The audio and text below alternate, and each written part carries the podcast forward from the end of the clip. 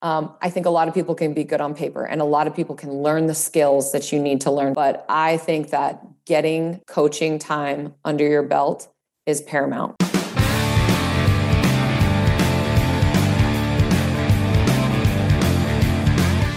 Hey everyone, thanks for tuning into Power Athlete Radio featuring The Crew, where a former pro football player and a D3 All Star use strength and conditioning as an excuse to talk about anything but. Now here's John and Tex.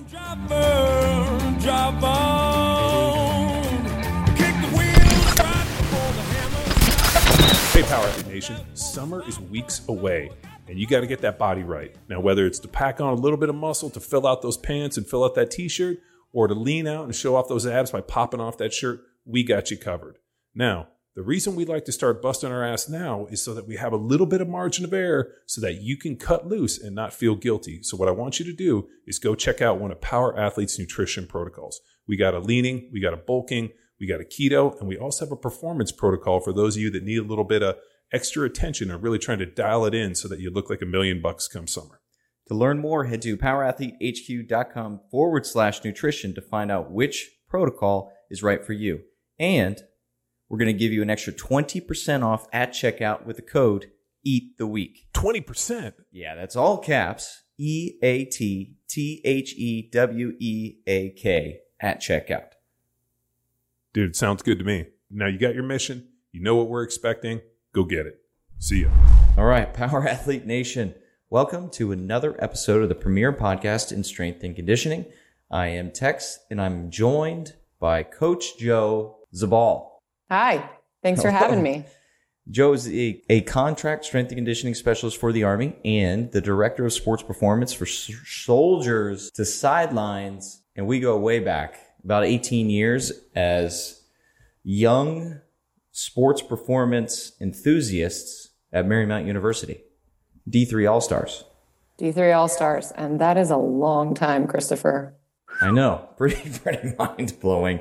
Yeah, every uh, every time uh, we get to hang out, it seems like just yesterday, which technically it was because we were at Summer Strong, basically yesterday.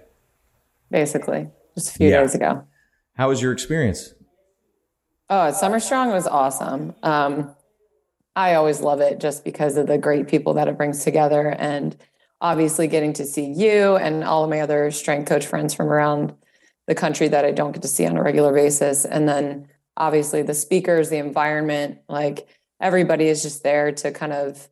I'm always surprised at how positive. I guess not surprised, but just you know it's just so pleasant to see how everyone is so positive and so supportive of each other um, in different strength feats or in their careers or whatever it is. Um, Mhm. It's it's a really positive weekend. I I always love it.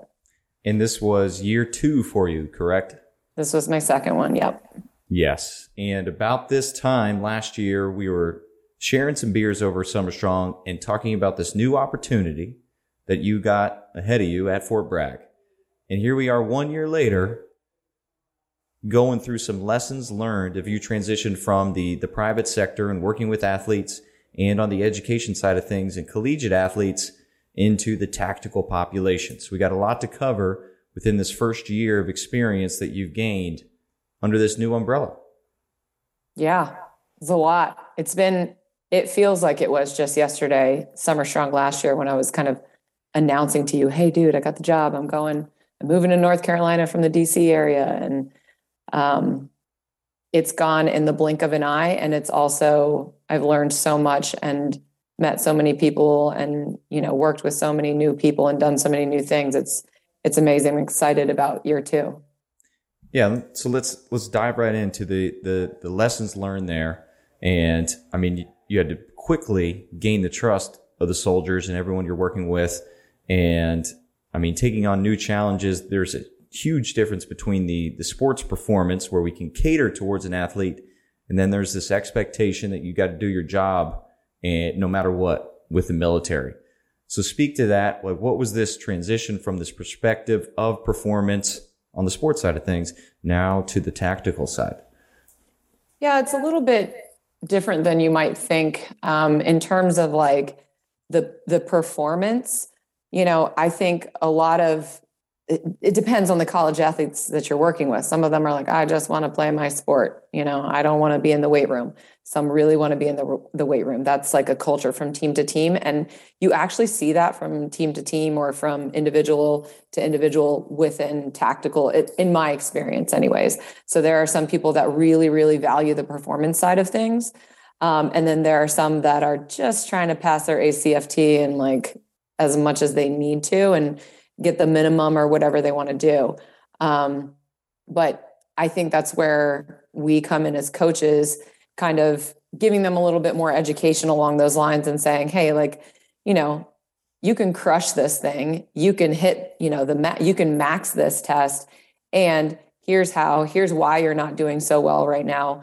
Um, and here's how this not only are you going to pass the test or max the test or do well on the test, but here's why we're training because for real, why we're really training is to make you better at your job and you know performance ready in those tasks that you'll actually have to do right? So when i'm you know telling them like okay cool guys like i've had this talk so many times recently actually in the past month or two to try to explain why okay the army is very linear very sagittal right everyone wants to run forward ruck forward squat forward lunge forward, all of these things, and does nothing in the frontal plane. And yet, you know, when we run and we go into a single stance, we're moving around in the frontal plane quite a bit, or we're anti rotating, or we're doing a bunch of stuff that is not just sagittal, right? Or not just linear. Mm-hmm. And um, I talked to, I think this one is getting through. This message is starting to get through a little bit because some of them are kind of like, well, we only run the ACFT once or twice a year, right? I'm like, oh, yeah, that's cool. So, yeah, you can prepare for it in the four to six weeks beforehand. That's fine if you're fairly fit. But also, if the very first time you change direction is in the ACFT, that's why you get hurt doing the ACFT, right? Or the very first time your ankle does a lateral movement is when you're doing land navigation at night and you step on a tree root and it just goes like that. And you've never introduced any type of proprioception in your foot and ankle and you've never gone uh, lateral with it, then you're not going to be able to, you know, negotiate that sort of force going through your foot, ankle, knee, hip, back, you know, whatever it might be. So kind of telling them those two things like hey when you're you have a pack on your back and you're doing land navigation at night or when you jump out of a plane or when you do the ACFT or god forbid you have to do sports PT where you go play volleyball or basketball or soccer or something like that for the first time you just get destroyed. Murder um, ball. yes ankles everywhere knees wrecked what is a hip? It's all gone right? So they they start to listen when you put it in into practice into what what they would see on a regular basis because they're like ACFT. Some of them are like, I max ACFT, I'm fine. But I'm like, okay, cool, max it. But like, do you stay healthy? And do you know that even though you did really well, you may have done something, some micro something to your body because you have not introduced the proper load in that plane on a regular basis. Um, and when you went all out with your adrenaline going and you cut and changed directions, that even though you didn't get an acute injury, you might have done some damage. So, giving them those messages and helping them understand their bodies a little bit better um, as it relates to the things that they are required to do is also helpful to just kind of get their buy in. Do you bring in the formal strength speech of planes of motion or anatomical body parts into the conversation? Or is it strictly just references and then here's these different exercises? Yeah, so it, it's a mixture of both, right? You can't just go straight into, hey guys, we we got to get out of the sagittal plane and get on the frontal plane. Like they're going to be like, why? I hate you.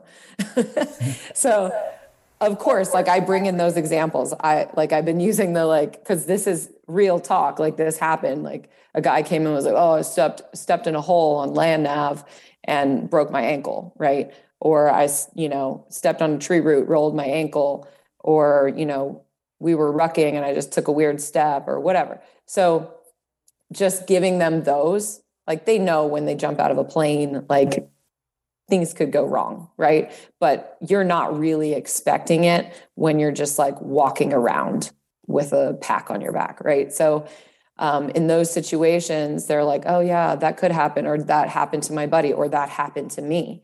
Um, mm-hmm. So giving them those real life examples and also kind of giving them that stark contrast of like, you guys train for a lot of different things all year round and you do them and you do them over and over again and you do them well and you load your body and you introduce stimulus to your body because you know you're going to need that capacity in your body. Well, if you're not introducing stimulus in the frontal plane, right? And I, I, I don't know if I say frontal plane. Sometimes I do. Sometimes I don't. Depends on the group. Um, but side to side movement, um, then you know that first time your body has to negotiate, navigate that, you know, vector of force going through the body, it's going to say, "Whoa, what's going on? We've never been here before," and it might freak out. It might, it might manage it well, but it might freak out. So let's not take that chance and let's go, hey, in a controlled environment, in a training environment, and where I'm telling you, and you know your sets and reps, or you know, you know, the command go, and you can react on a go. Um, let's get that load on your body then. Let's introduce that force then. And then maybe your body will be able to manage it when it comes at full speed in real time, um, under load, um, full force, all of that stuff. Yeah, this is a, a cool thing in August 2022 at NSCA Tactical Annual Training Conference, I'll be, be presenting uh, with pal Dr. Levi Garrett on this exact thing, where we introduce different planes of motion, foot positions, a little chaos into your normal training session. Uh, and the, the presentation title is how to coach your athletes, your tactical athletes, or tactical professionals, they like to be called, how to coach your tactical professionals how to lift terribly well. So that's uh, that's essentially it. Introducing different planes of motion, foot positions, and the awkwardness in the weight room, and asking them to navigate either back to a neutral spine or to maintain that hip position as they're moving through some interesting experiences that you can create in keyword controlled environments. Exactly. I'm so excited about that presentation. Well, um, it's a practical, so I'll be looking for participants. I thought we already said this, Chris. I'm de- I'll I will participate. I will do it. Yes, and Coach Dave Terry has volunteered to be the dead weight. So it's, it's, a big dead weight. I know, Dave. I love you, buddy. All right, love well, you, bud. Let's. Uh, I mean, continuing to explore that. Do you get the opportunity to work one on one with athletes more so than teams? Or are you finding more training partners coming together, or is it still all one on one? Yeah, so we um, there's a there's a mixture. So it's a huge mix, which is one of the more difficult parts of my job to navigate.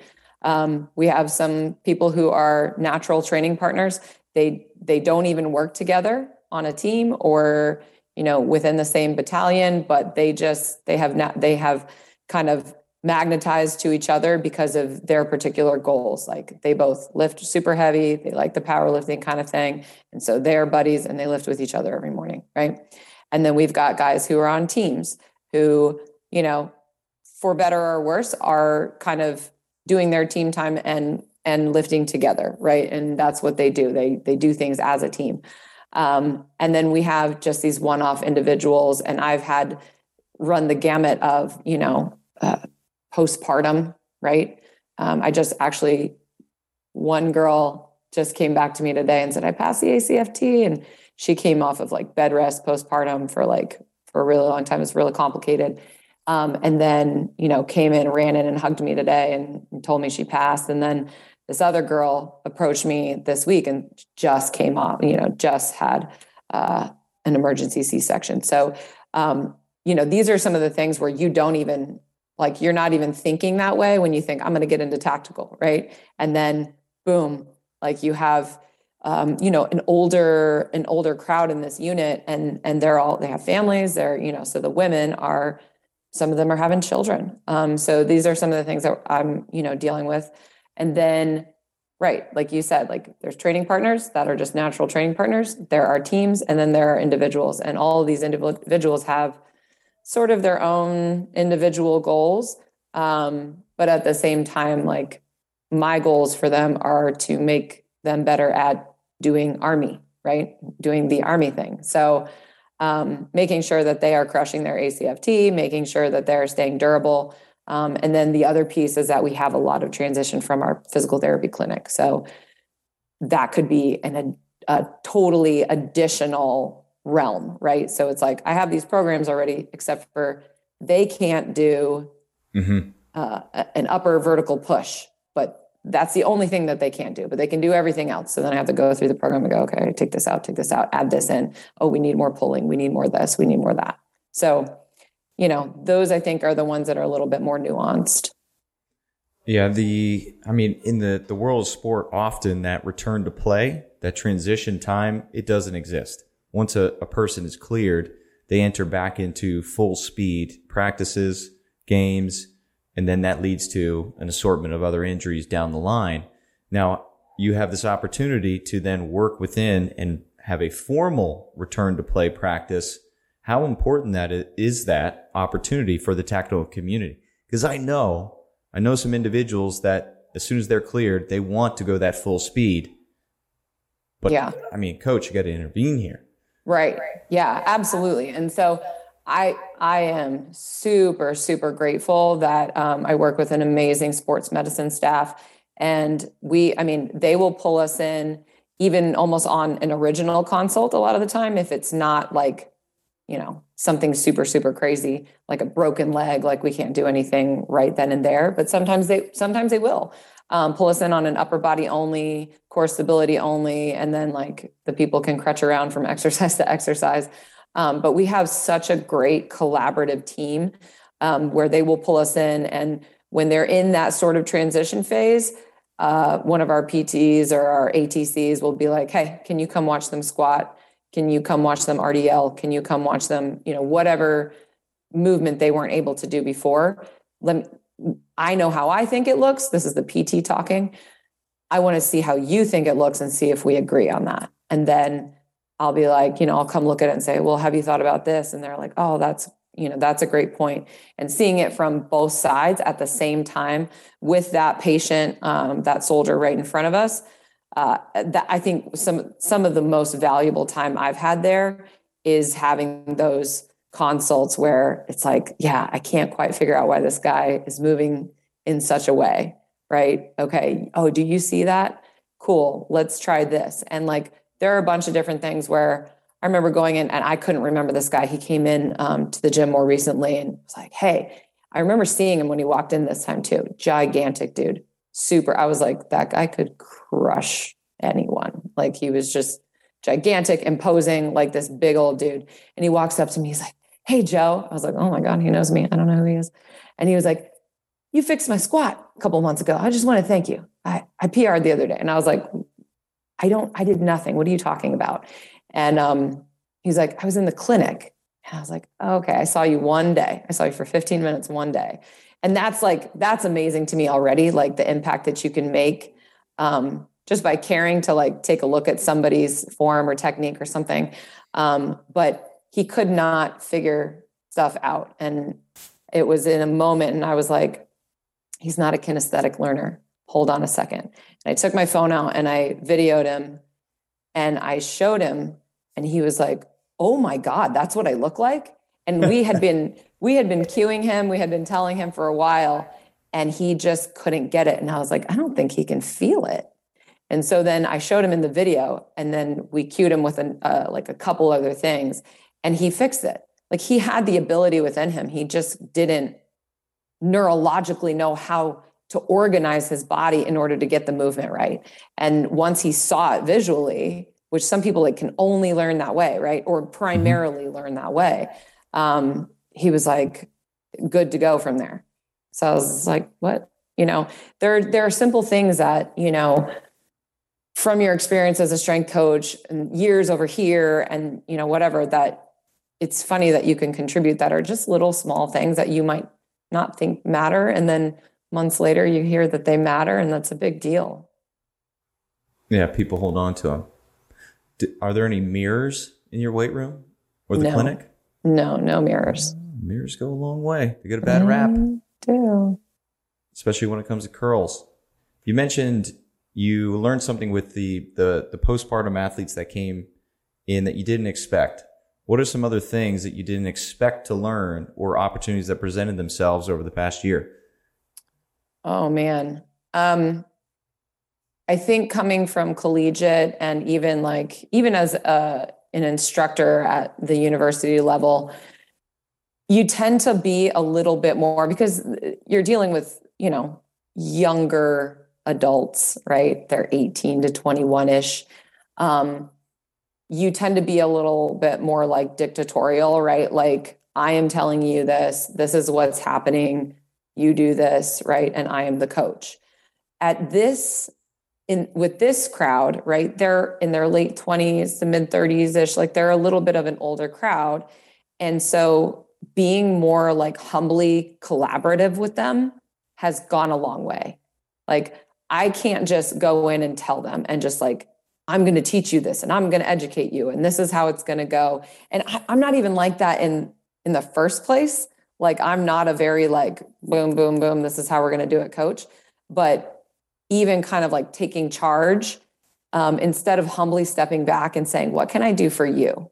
Like what what would make your life and your training and your you know day to day better um, and asking them for feedback um, and saying you know what did you think about that last session and that's a very vulnerable place to be because you just want everybody to like tell you all the sunshine and roses about how much they love you and how much they love your programming or your session or whatever. But when you ask that question, you have to ask it honestly. And you have to be ready for them to be like, that sucked, you know, or like, that's not as good as XYZ other workout I've done, or I want to do that over there, right? That's to happen. Um, and you have to be okay with that because if you want their ear, if if you're trying to get, you know, win hearts and minds, it it's not going to happen through a dictatorship, right? It's going to happen through collaboration and and like I said, humble, very specifically humble co- collaboration. You Mhm. have to ask them for the truth and sometimes that truth stings a little bit, but I would rather I would rather the ugly truth than a beautiful lie, right? So like I would rather have somebody just tell it to me so that later I'm I can learn from it. And I'm learning fairly quickly that this XYZ does not hurt. I mean, d- uh, does not work, right? So one of the things like you just can't put more, more than one corrective or like weird or unsexy exercise in per day. Like they just cannot. Even if you superset them, they cannot. They're like, oh, this program sucks. like immediately, they're like, no, I don't want to do it. And I'm like, you need this. And they're like, no, I hate you. I'm like, Well, all right, intent- I hate myself. I will change. Intent, if they're not, even though it's written and it should work, Right. if they're not aiming and focused and intend to uh, hit the pattern or the movement, the expectation of execution, the carryover in which was dreamed up and written into the program will not happen. Correct. Correct. And and you also need programming in person versus programming um, that they're going to do on their own is very different. So Oh, that's yeah. also something that I'm learning, right? So like I can be like, hey, we're going to superset that right away. No, no, no, get up, no breaks, you know. And then when they do that corrective with their, you know, some complex movement or whatever, they're like, oh, this is like kicking my butt, right? But they are not going to do that with the same cadence or the same intention and attention, right? When the coach isn't there. So then Mhm. they're just going to brush that over, or they're going to be like, I'm not doing that block. That's obviously the corrective block, not skip. We're skipping that one, going straight to weight vests and conditioning and all the hardcore stuff that we want to do. Yeah, which is a lot of volume. Yes. Well, that that that culture of feedback, I think it's it's inherent at your level from the individuals at the the level I know you're working with. That feedback is important for their success.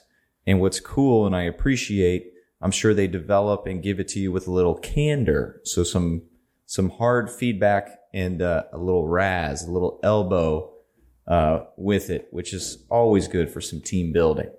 Just some uh, difficult truths delivered with uh, a little little jab. Absolutely. I agree. And and that's, you know, that's also something that I've had to I mean, I think I have a fairly thick skin, but um just, you know, I guess just being open to that and like listening is one mm-hmm. of the mm-hmm. biggest things. And I would even say like not even just listening there, just listening and watching as you're just in the weight room, right? Not even listening and watching when you're actually trying to solicit information, just listening and watching. That's one of the biggest things that I do on a daily basis. And I just I just catch stuff, you know. And I, I used to catch it. You used to catch it in like in collegiate too. You can tell when a kid's not having a good day or some, you know, maybe, you know, didn't do well on a test or something's going on back home and they don't even want to be there. Um, that stuff manifests big time in affect, in people's countenance. Like you can see it if you're looking for it.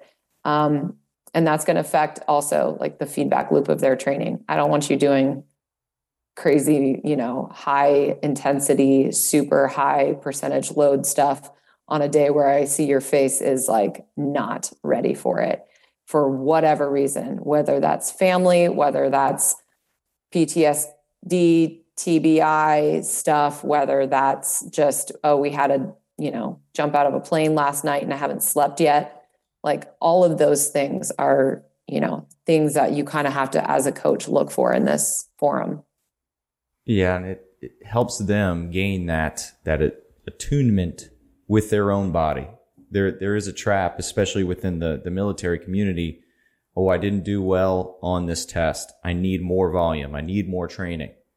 Or like, ah, I, I slept like shit last night or I did, you know, I ate this and that. So then I need to double down on the amount of exercise I'm doing, which then pours into why you're losing sleep or why you're making poor nutrition decisions to begin with. And it's just this, this cyclical trap that people find themselves in. And before they know it, you know, they're, they're injured, they're hurt, or, you know, their blood work shows something that they need drastic behavior change to get out of. Yeah. Absolutely. Yeah. And I'm, you know, we're constantly, it, it's cool because it's, it's coming from all angles. Like I was even having, you know, chats with um, our dietitian and then our, you know, physical therapist. Like we're always all kind of talking and saying like, Hey, you know, this is the message that I'm putting across. Are you putting across the same message? And it's most of the time it's yes, right? It's very, very, few and far between far between that it's like oh no i would never say like it's it's just it, it's, it's just not how it is right? So like we're all kind of saying hey oh you're you're training really aggressively? You need to be recovering really aggressively. This is what that looks like. Sleep right? Oh you want to you, you think you need you know this and that and all this other like really cool stuff? Let's pick the low hanging fruit first let's do this let's do this. Why don't you talk to our performance dietitian? Why don't you get a little bit um, you know uh, some you know maybe a little bit of a strategy from um, sports med for pain management that kind of thing. So we're always all trying to work together to sort of solve these problems and we talk to each other about it to make sure that we are sending the same message and that it's collaborative even among our team so that when we send it out to the soldiers they're all getting the same, you know, unified message. Well, incredibly important. I mean, even at the college level, that will kill a strength coach because shit rolls downhill. And if the athletic trainers are not on the same page with the strength coach and then the head coach, like somebody's going to lose their job and it's usually the wrong person. Um, I want to stick with the, the tactical community. I'm, I'm bringing in college into it a little bit, but the I was speaking with the NSCA tactical director at Summer Strong, Jason, and he was saying just some projections for the field of tactical strength and conditioning will soon outnumber the college positions that are available. So ever growing field in a very young industry is the tactical branch. So you're in this essentially on the grassroots of this whole thing. Like how beneficial is taking sports and bringing it into your tactical experience. Is that necessary or can a young coach just hit the ground running right into tactical with, you know, minimal coaching experience? Oh man, that's a that's a doozy. Um, that's a loaded question. So a lot of things, a couple things. Um, yes, tactical is in its infancy, I guess you could say, but like I am by no means like, you know, anywhere close to being the first boots on the ground. Guys have been doing this for 10, 15 years um, at a very organized level. And then, you know, way farther back before that, obviously. Um, but um, so I'm, you know, standing on their shoulders right now. Um, so credit to them. Um, and, you know, right now H2F is pulling in a lot of really young coaches, right? And I would say to pull in, yeah, you can pull in um, you know, somebody from college that's been doing stuff with uh, sport like field court sport athletes, or you can pull people in from regular sport, right? As a not even as a strength and conditioning coach, but now who has the proper certification and all those things. Um, or you know your everyday like person who really has just gotten into the you know exercise science and is really enjoying it and all of those things. Um, i think what matters this is my personal opinion um, i think a lot of people can be good on paper and a lot of people can learn the skills that you need to learn for programming for um, like i need to understand what conditioning looks like. I need to understand these different different types of methods of you know strength training and all of those things. But i think that getting coaching time under your belt is paramount. Right? I've been coaching for 20 years. Like 20 years what? Because um, i started when i was 17 i was coaching an under 17 team because i was in college already. And i was coaching an under 17 volleyball team you know all the way through college um, and then I became a strength coach, and then I was an assistant volleyball coach for 11 years, right? So since 2002, I've been coaching.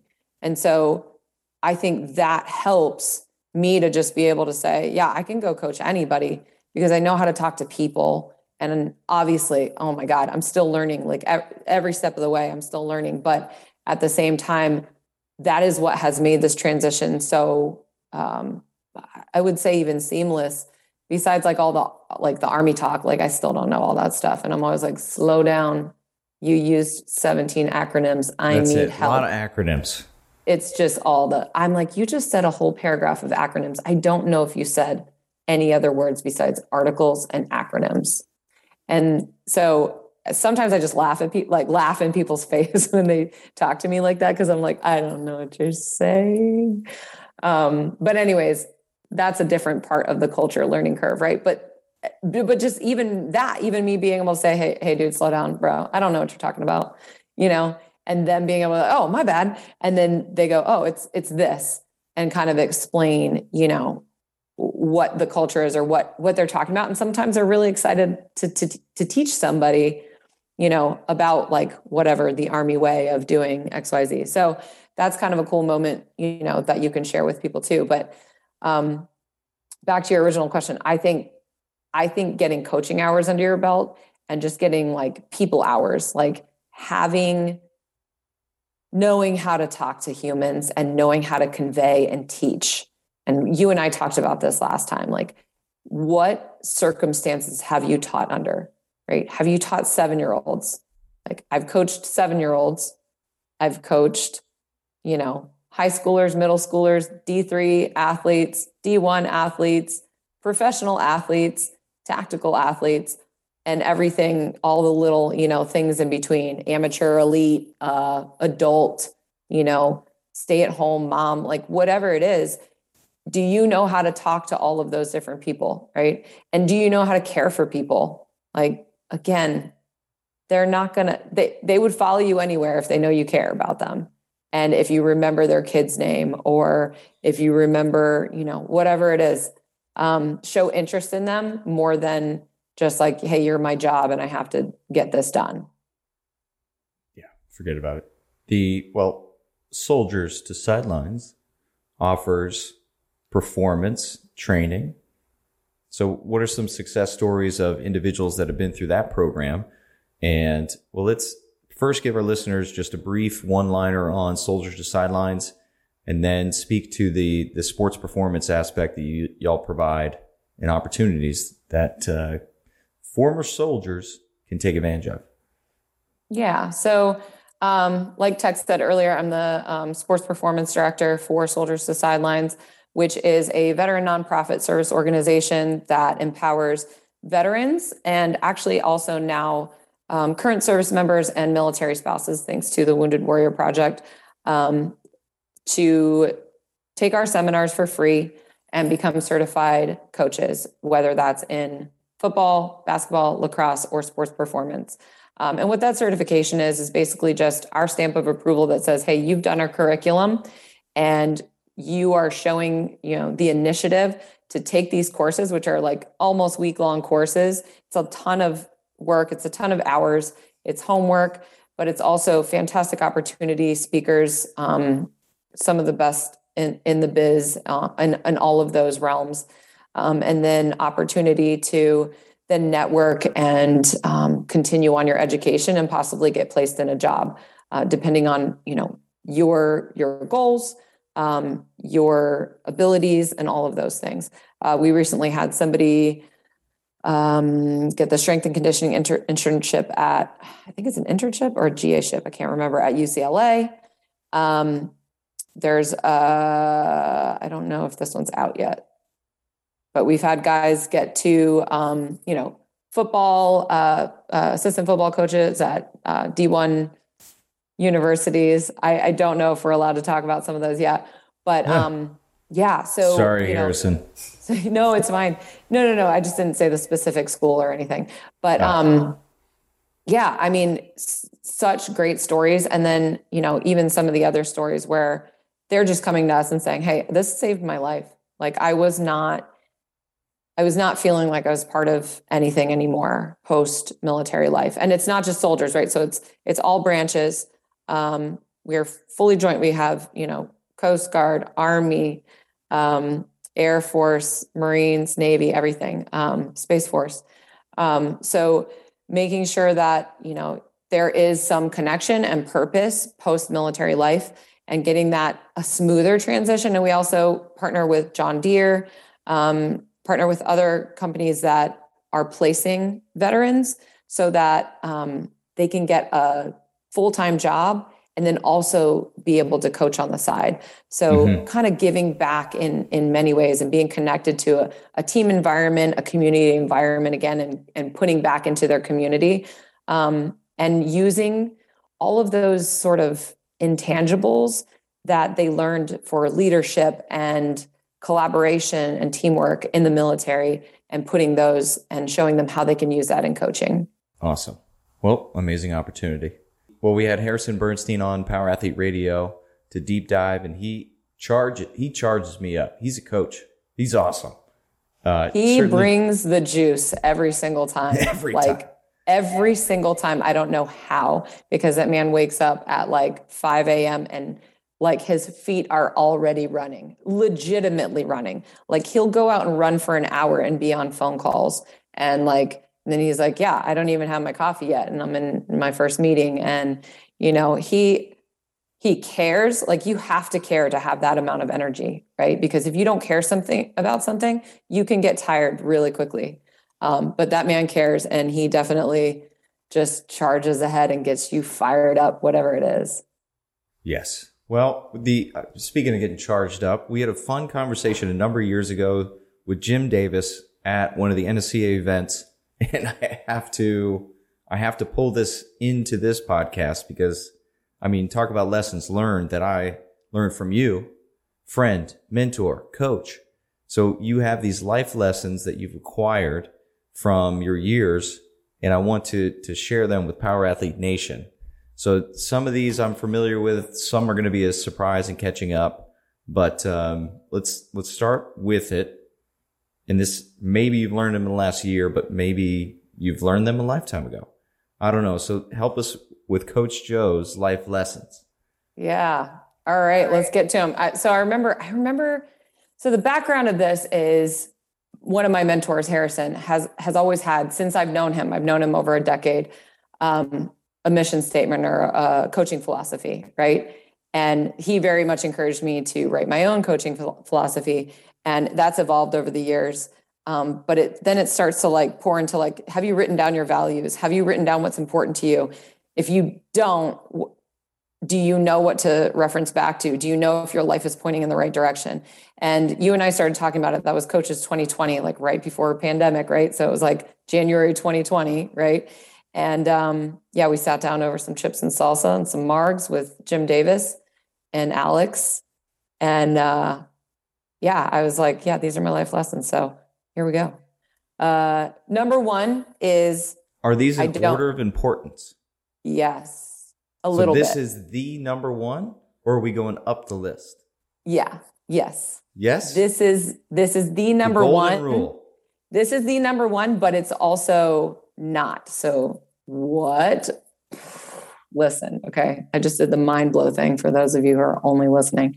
Um, number one is I don't know yet. So this is sort of this like open spot, right? So it like it can be it can be filled in at any time because right so chris i've probably mentioned this multiple times or referenced this referenced this multiple times one of my favorite books is called being wrong by kathryn schulz and Ooh. she talks about i just purchased this so mike yeah mike hill coach mike hill and i are going to do a hills book club podcast on this exact one shut your mouth. Coincidentally, we did eyes. not talk about this at Summer Shop. Hard eyes, hard eyes, hard eyes, hard eyes. I love it. Okay, so I love this book. Um, but they talk about this concept of the pessimistic meta induction from the history of everything, which means what? that what we can induce or deduce or whatever from the the history of everything pessimistically is that we have been wrong before we will be wrong again. Right. So, like, what of your beliefs from like when you were seven are still true? Right. What of your beliefs from when you were 15 are still true from when you were from when last year? Right. Think about yourself 10 years ago. Like, what were your values? What was true to you? What was, you know, the most important thing? Right. And Flat so, Earth. yeah, correct. Right.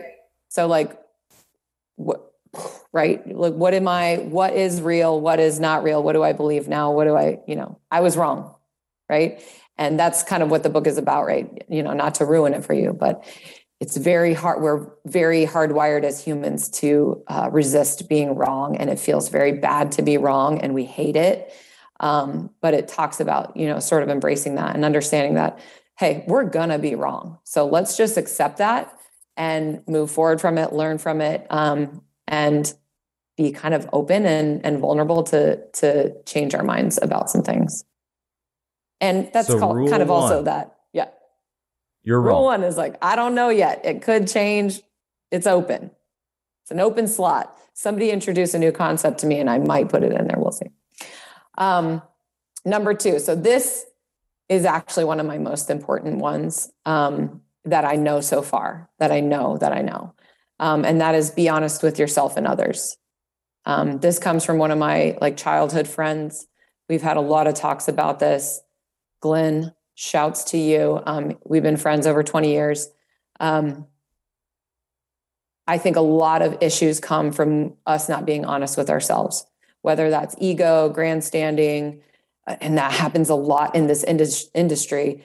We're set, telling ourselves that we want something, we're convincing ourselves of something, and we are not being truly honest because sometimes the honest truth isn't very pretty or it isn't easy or it isn't what everybody else thinks we should be doing right? And so when we aren't honest with ourselves a lot of bad stuff happens right? Then we cannot be honest with other people.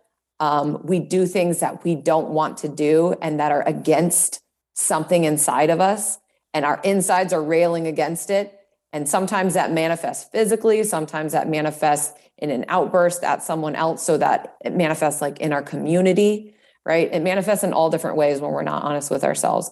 And so be honest, being honest with ourselves first is one of my, I mean, this has been top, top for a really long time. And I, you know, I struggle and fight to get to this every day just being my authentic self, right?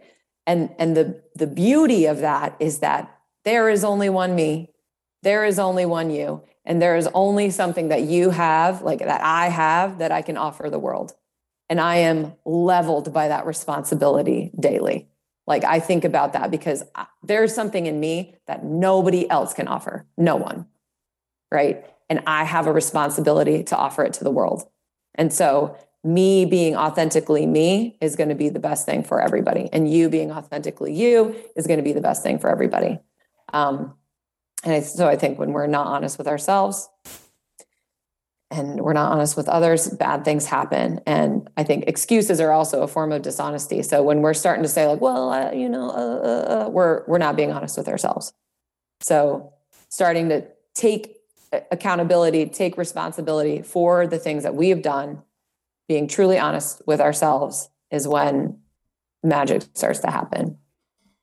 Yeah, and I, I mean, working with athletes, you see it every day. You just want to give them one fix, one direction, and then they come back with, "No, I, no, I didn't do that," and they're they're arguing against it, and it's almost like, "Hey, my friend, we're on the same team here. I'm just giving you one observation that I saw, but then that same high schooler mentality that they have against, you know, the cues direction for whether it's sport or in the weight room."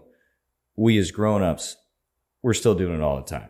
And for, for bigger issues, challenges, uh, opportunities that we face as adults. So yeah, I mean, that's, that's true. And, you know, I, I encourage people to not be afraid to then say, you know what, it, double back, especially if we're in good company and, and friends to say, you know what, I wasn't honest right there. This is, this is how I actually saw it or my experience or my feelings and, you know, just continually to not be authentic to the people you're working with or friends. It's holding back their performance as much as would be your athletes if you did not tell them uh, what they needed to correct. And this is from Greg Walsh's presentation at Sorinex Summer Strong 15. Every rep will cost you. That was a powerful statement that he said, meaning if you as a coach see something and don't say something in terms of cue and correction, eventually it's going to become a poor habit pattern for the athlete and catch up to them for an injury or, you know, a behavior. If you're not calling yourself out for something or being honest with yourself about something, then that one little lie, dishonesty, you know, or poor action starts to grow and grow and grow. And I can see why this is so important. Yeah. Like even even what you just said like think about working out by yourself versus working out with other people or working out for the gram right? Like how do those reps differ right? Are you being honest with yourself? And i love that you said like even calling back and being like hey wait a minute. I wasn't fully honest right there. Let me let me let me rectify that right away. How impressive is that when somebody else does that in your presence i'm impressed by that that's difficult vulnerable work um, and I'm never like, oh, he lied, right? if he, if the person in fact rectifies it right away, that's impressive. What do we got next? We got number three. Um, no one's coming to save you, princess. So it, this is really just about making sure you are building the life that you want if it's just you. Now, I am all about community. I have a fantastic community that has rallied around me in so many, so many instances in my life. And I cannot do this alone, right? I have not done anything alone. I am not where I am without a million other people. Um, but making sure that the choices that you're making and all of that are based on like your greatest self and your values and all of that stuff, right? Whether that's financially, geographically, your community, your job, all of those things, making sure um, that you're doing that. And and I think that kind of when you're that's again, it's it's about authenticity, and you're starting to bring these people around you, and they they want to be around you because you're you're building this great life right for yourself, um, and then people people are drawn to that, right? So. Um, like I said, like I I am currently very finally starting to in the past couple years starting to build this life for myself rather than for like what I think other people think is cool or what I think other people might, you know, you know, a, a, another a significant other might, you know, want or a friend group might want or whatever it is. Um, I'm building my life for me because no one's coming to save me, right? So, um, and again, like I said, like community is everything. I'm not saying build your life so you can just be uh, one person, right? No, you build your life in this way that makes you come alive and then that makes everything around you come alive your community your job the people that you serve the people that you work with um, and i think that's that's a beautiful that's a beautiful thing yeah i, I know i recommended that you you know move into uh, southern pines and away from Fayette Nam as far as you can get and then you were like no no one's coming mm-hmm. to save me i'm moving to fayetteville proper Correct. Because no one's come, coming to save me with that million dollar check. So I'm saving my money and living in Fayetteville. And this yeah. beautiful condo, it's beautiful. Shouts to yeah. Keith. You're the real MVP. Yeah, go and Chris's Steakhouse, Fayetteville. Um, we'll go to Chris's Steakhouse when you come and visit me. well, you're in Fayetteville. I'm coming. Sorry, next time. I'll go uh, Southern Pines with uh, Coach Flaherty, and we'll uh, we'll aim to connect. Okay. Next. Number four, uh, minor on the minors, major on the majors. Um, it's one of my biggest pet yeah, peeves. this is a great one. I remember this one. Oh man. It's one of my biggest pet peeves to have anyone micromanage or you know make something huge out of nothing right because we have so much to worry about. We have so much real stuff to worry about, right? We have so many things that are heavy in this world. We have so many things that are um, actually important and weighty. And then there are dumb little stupid things that we choose to worry about and we choose to be anxious about. And those are minor things, right? And like we think about our problems in such a way because they're so close to us. I put this, I I had said this before in one of my Instagram posts, but um, I had a this blue collar sage. I called him at my old job. He was the building manager. He was phenomenal, and he would just come sit in my office sometimes, and we'd just chat, and we would have these like life lessons. And you know, I think I was complaining to him about something or other, and he goes, "Hey, Joe, you ever heard the story about um, everybody putting their problems in a paper bag?" I was like, "No, John. What is the story?" Because I'm you know pissed about whatever I was my problem was at the time. And he's like, okay, so everybody puts their problems in a paper bag and we all go outside. Everybody's outside. And we throw these paper bags up in the air. And whatever you catch is now your problem. Do you know how much everyone would be scrambling to catch their own bag again? And I just sat with that for a while. I was like, oh man, right? Because what if you catch the cancer bag? What if you catch the my, you know, my kid just died bag? What if you catch the I have one leg now bag? Right? Like you don't you we don't think about it in those terms, right? But when when we put it in that sense and we think, man, if like I can walk away from from anything right now in my life and kind of be unscathed, like I'm doing okay, right? Like I'm I'm this is not really that big of a problem the things that we make problems. So minor on the minors, major on the majors, and don't waste your time thinking about all the little stuff. Yeah. Cleaning supplies, like little things like that. Uh, what else we got? Number five, your lack of planning does not constitute my emergency. Um, this one is a big one that I've been dealing with. Um, I mean, the army wants to go full speed ahead at some things and you're just like whoa there was no planning on this um, so it, i mean it's it's been in every job in my life right somebody forgets to do something or somebody wants something done right now because their boss is telling them they want it done right now and then they bring it to me and they say this is your problem you need to do it right now and i'm like no no that's not on my calendar actually right so your lack of planning does not constitute my emergency. This also takes the guilt out of saying no. Like, actually, you know, sure, I can do that, but not at this time. Or no, thank you. Like, that is not in my wheelhouse or that's not part of my responsibility. I'm not going to do that. Now, this is this is not like me saying don't be helpful, don't lend a hand when someone is in a real bind, but there are some people who are demanding and entitled in telling you that they need something immediately when really the the lack of planning was on them right? Mm-hmm. so and then on the other side of this so if you're the the, the person who didn't plan and i've been that person right? Um, this is also about setting expectations for things that are outside of our control. So like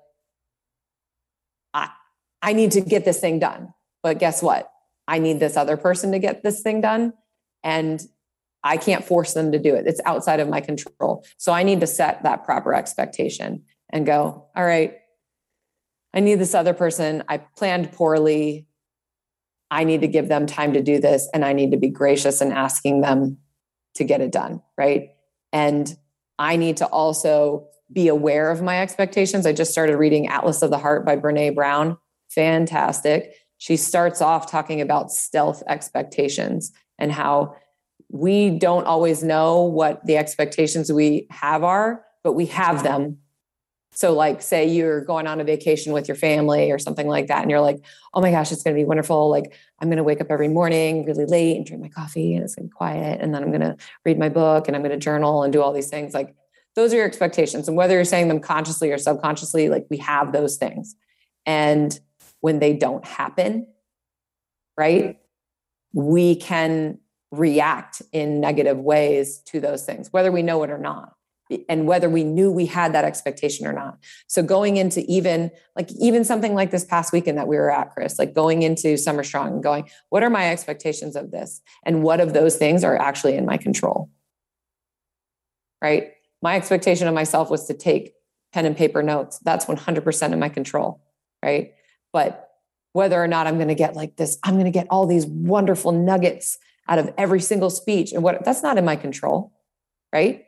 So having that expectation and having like something attached to it is a little bit dangerous. So just kind of like naming that is also part of this expectation management and planning so that we're not making our lack of planning someone else's emergency.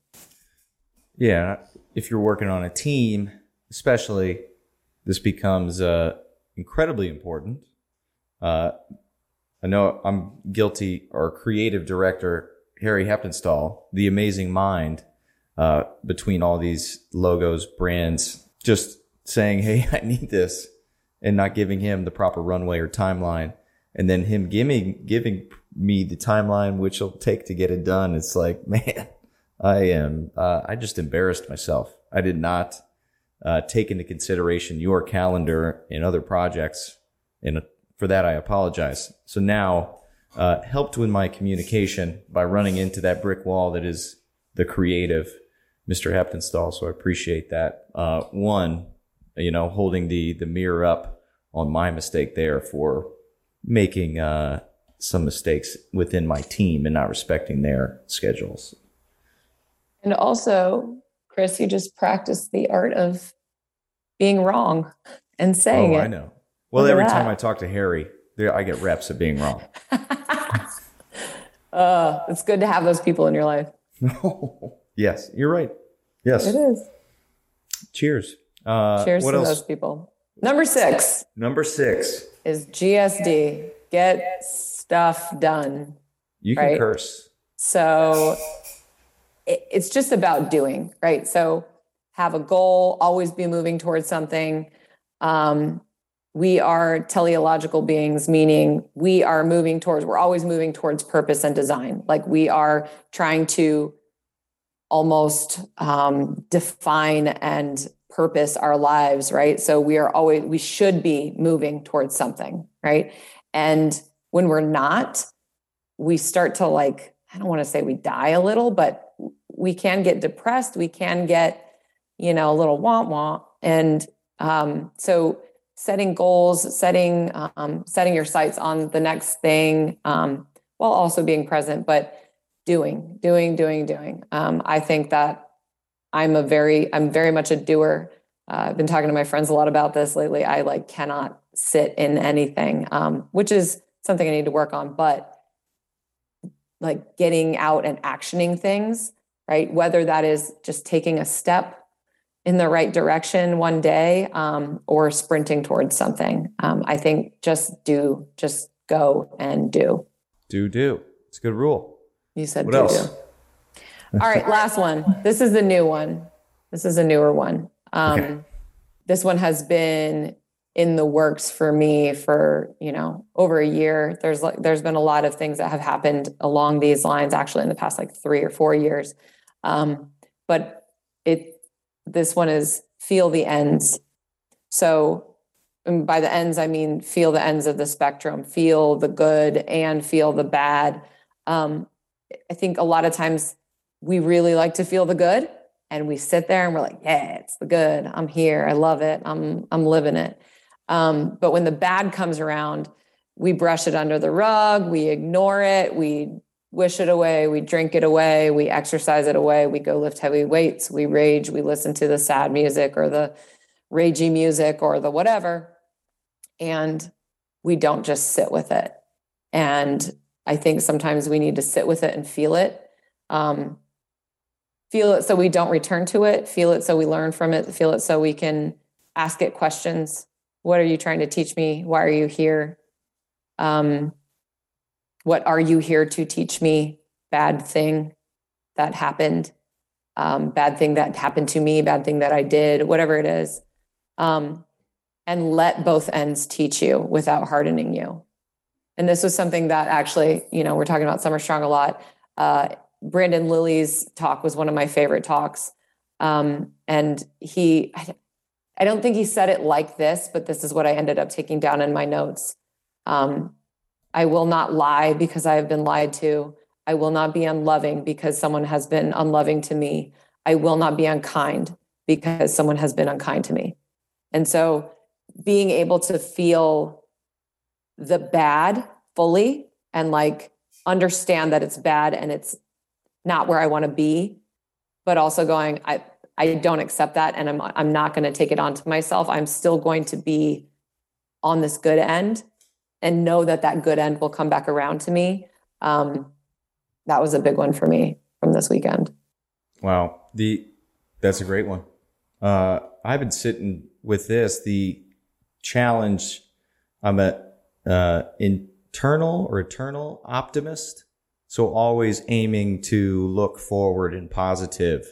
And so been basically uh, called out for that recently in that the there is I mean called out that there was no benefit towards it and that it was essentially holding back from you know growth or like actually you know learning lessons just focusing on the the good.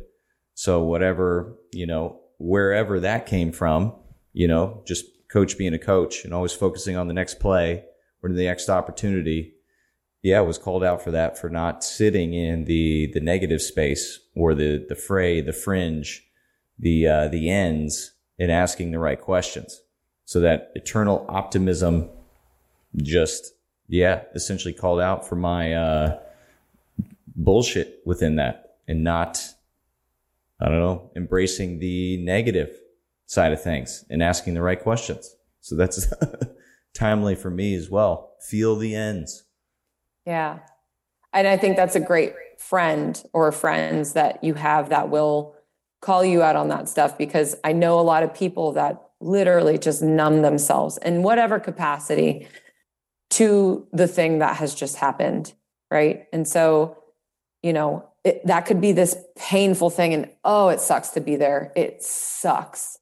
Um, but we need to remember that it sucks so we don't repeat these patterns. We also need to understand why it sucks and what we can learn from that because we like we can help others. We can impart this wisdom onto others. We're coaches right?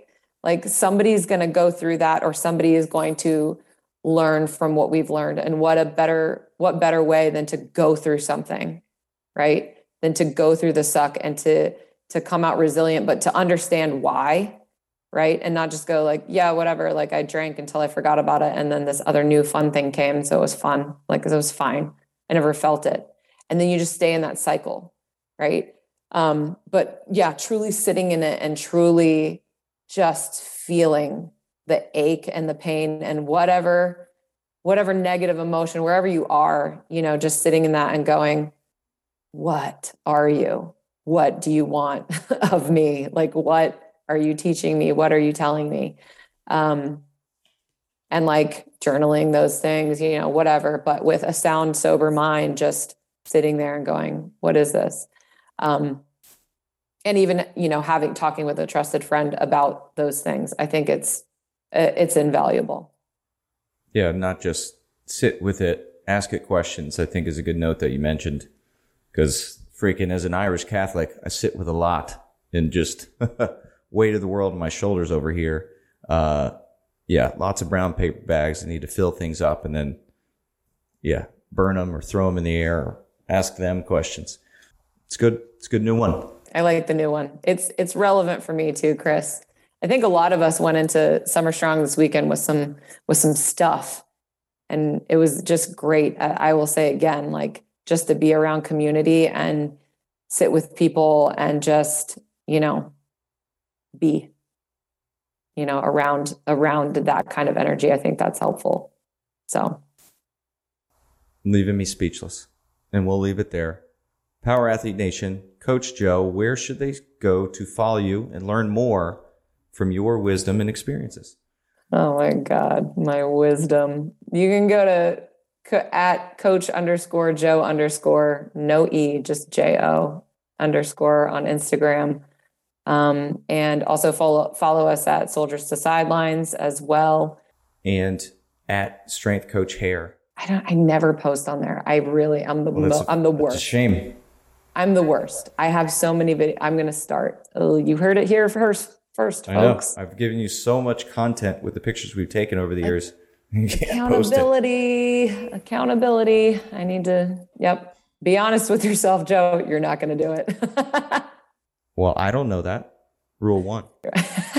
Power Athlete Nation, thank you again. Be sure to like and subscribe and leave us a review, preferably five stars on whatever it is you're following and uh, yeah, training programs, powerathletehq.com slash training for any training goals you might have up. What else? I do got to shamelessly plug. We are looking for interns. What does that mean? We will not ask you to coach. If you want a coaching internship, take a coaching internship. If you want to learn the understanding and the value of a brand in the private sector of the fitness training space, there's no better place than Power Athlete. As I mentioned, brand director Harry, he will teach you the hard way some life lessons to carry into your next endeavor. And if you want to learn how to connect with folks, we got all these people over here through the, the Power Athlete network and uh, myself certainly take you around Austin to, to the who's who in the world of sports performance in this town and start to build your network and understanding of what it means to build a brand in the world of strength conditioning. Ing, ing. Ing. Alrighty. Bye. Bye. Now it's time for you to empower your performance. Head to powerathletehq.com backslash training to choose from a number of programs to meet your specific performance goals. And if you like to break a mental sweat too, visit academy.powerathletehq.com and become a real stakeholder in you or your athlete's success. Until next time, bye!